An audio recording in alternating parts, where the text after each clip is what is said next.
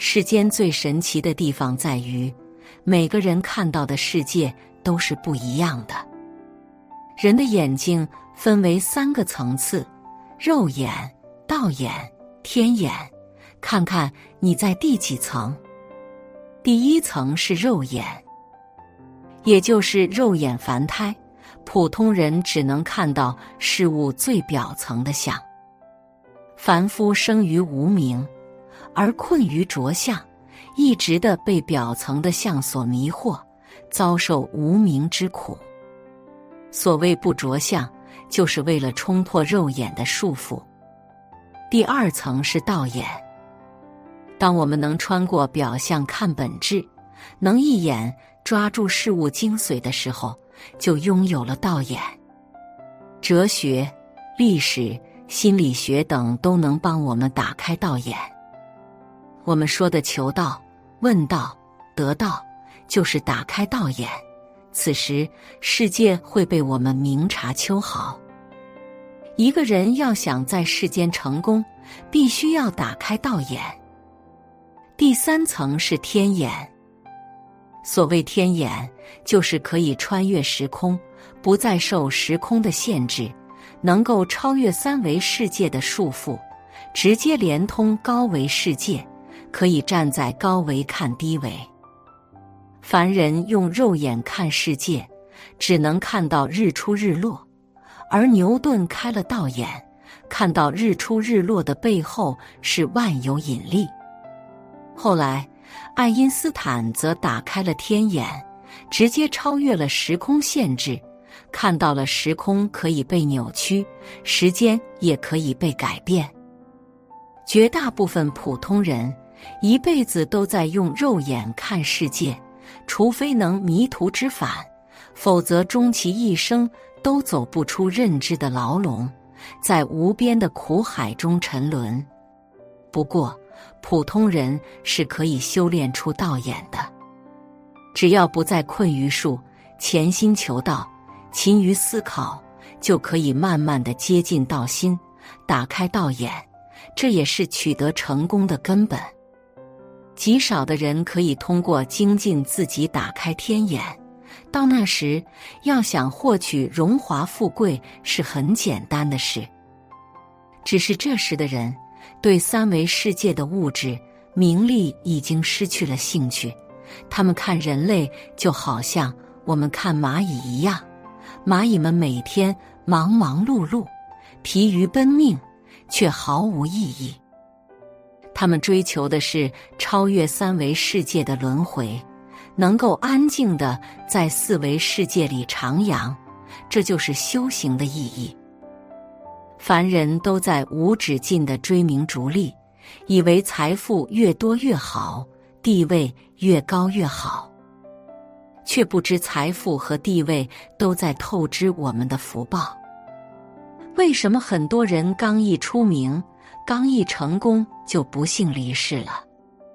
因为他的福报被透支完了。当一个人红得发紫的时候，就意味着他的福报全部变现了，人生已到尽头。大红大紫之日，往往也是大喜大悲之时。能看透这个规律的人寥寥无几。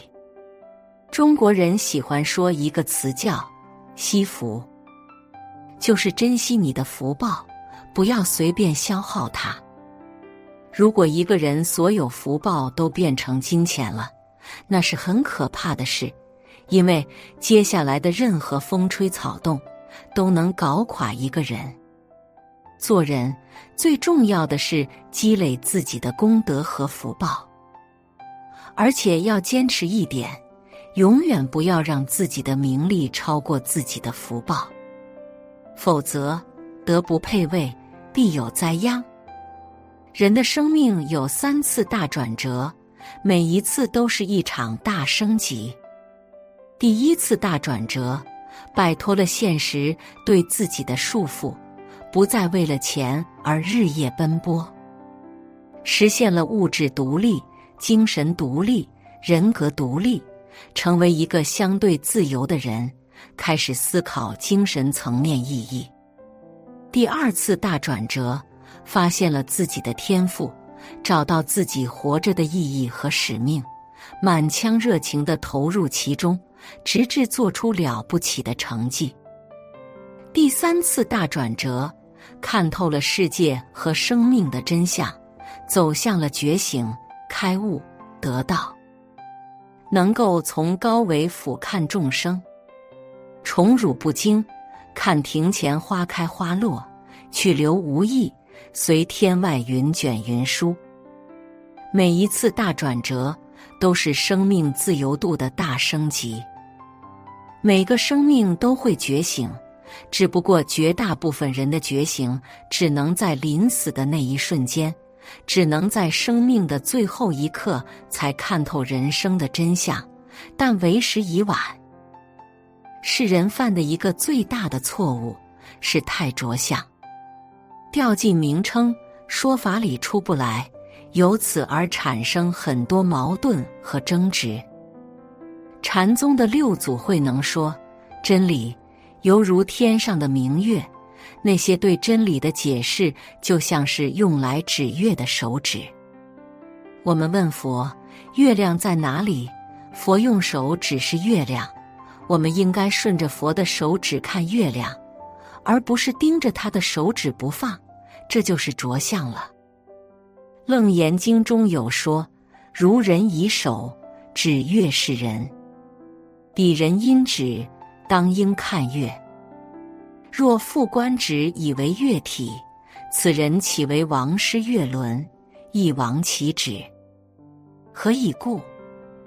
以所标指为明月故。”手指指月，指飞月，此乃佛门公案，曾屡次在佛经中被引用。《金刚经》里说：“佛说法，即非法，是名法。”意思是，佛祖所表达的名称或说法，都是为了给我们一个启示和方向，让我们自己去悟。但我们不能掉进这些说法里出不来。道德经里也说：“名可名，非常名。”凡是能够描述出来的名字或说法，都是词不达意的，都有牵强附会的成分，而我们往往被这些说法本身所束缚。也因此，禅宗都是不立文字的，因为一旦有了固化的文字，就有了解读，有了解读，就有歧义。几千年来，人们争相解读经典，但基本都是掉进文字里而出不来了。答案永远比问题高一个维度，在同一个维度找答案是找不到的，只能升为寻找。比如，当你觉得需要提升某个技巧的时候，比如写作或者演讲。其实是思想和认知需要提升了，因为思想比技能高一个维度。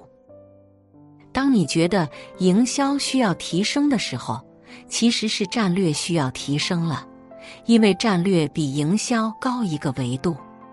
能够跳出问题看问题，站在高位看自己，这是非常了不起的能力。静中藏了一个争字。谁不想人生清静？但是真正的静，不是靠逃避和佛系，而是必须要有当仁不让的决心。该争的一分都不能少，永远都要争取你该拥有的那一部分，这样才能获得真正的清静。稳中藏了一个吉字。谁不想人生一帆风顺？但是要想实现真正的安稳，不能靠安逸，不能靠一成不变，而是必须有一种风风火火的做事姿态。该出手的时候绝不犹豫。忙中藏了一个“王”字，越忙越要淡定，越要理清自己。如果是瞎忙，那就完了。千万不要用行为的勤奋去掩盖大脑的懒惰。否则就是自己捆住了自己。忍重藏了一个刀字，越要战胜对方，就越要忍。要么不出手，要么就斩草除根。只要一出手，对方连还手的机会都没有，手起刀落，干净利落。这很符合中国人的辩证哲学：越稳越要急，越杀越要忍，越静越要争。一个很值得探讨的话题：如果你跟这个人没有结果，而你又特别喜欢这个人，那么你是要过程还是转身就走？第一次看到这句话的时候，我也是想了好久。现在我们来思考几个问题：你看电视剧只看最后一集吗？你看书只看最后一页吗？你看比赛只看最后的比分吗？很显然不是，那是为什么呢？众生只为果，大多数人只在乎结果，忽略过程。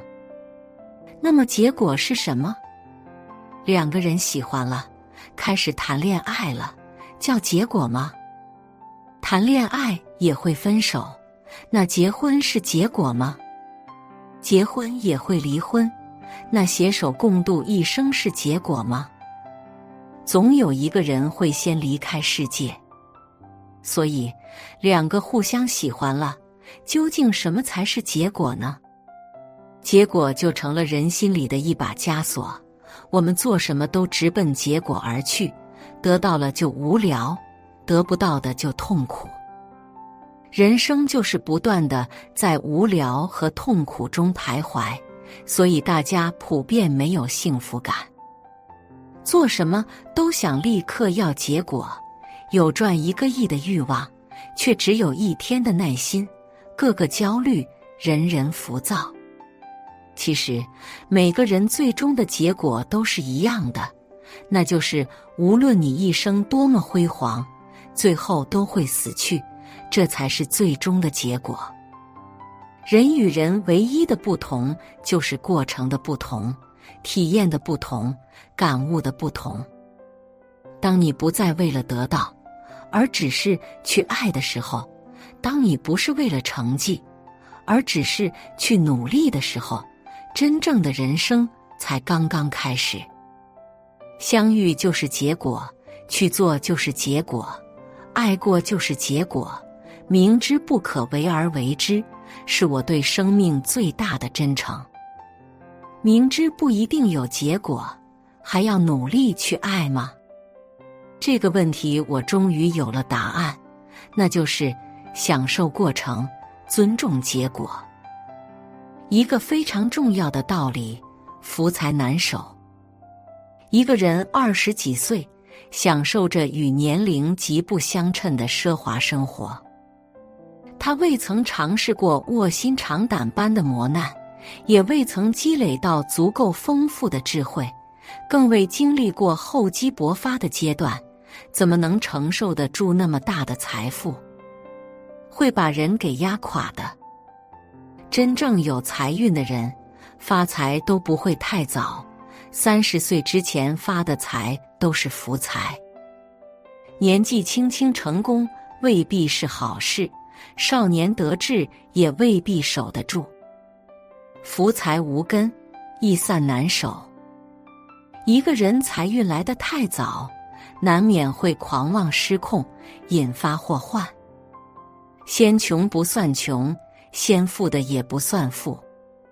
生个有时，只是时未到。得意时不可忘形，失意时不可失志。人的成长如同大自然的生长规律：春种、夏长、秋收、冬藏。人也要经历学习、成长、积累、爆发四个阶段。该积累的时候，不要羡慕别人的爆发，厚积而薄发才符合天道。所谓福财难守，讲的就是这个意思。写作是一种修行，渡人渡己。如果是有缘人，无需打赏、点赞、分享即可，种下智慧种子，助人助己，福德无量。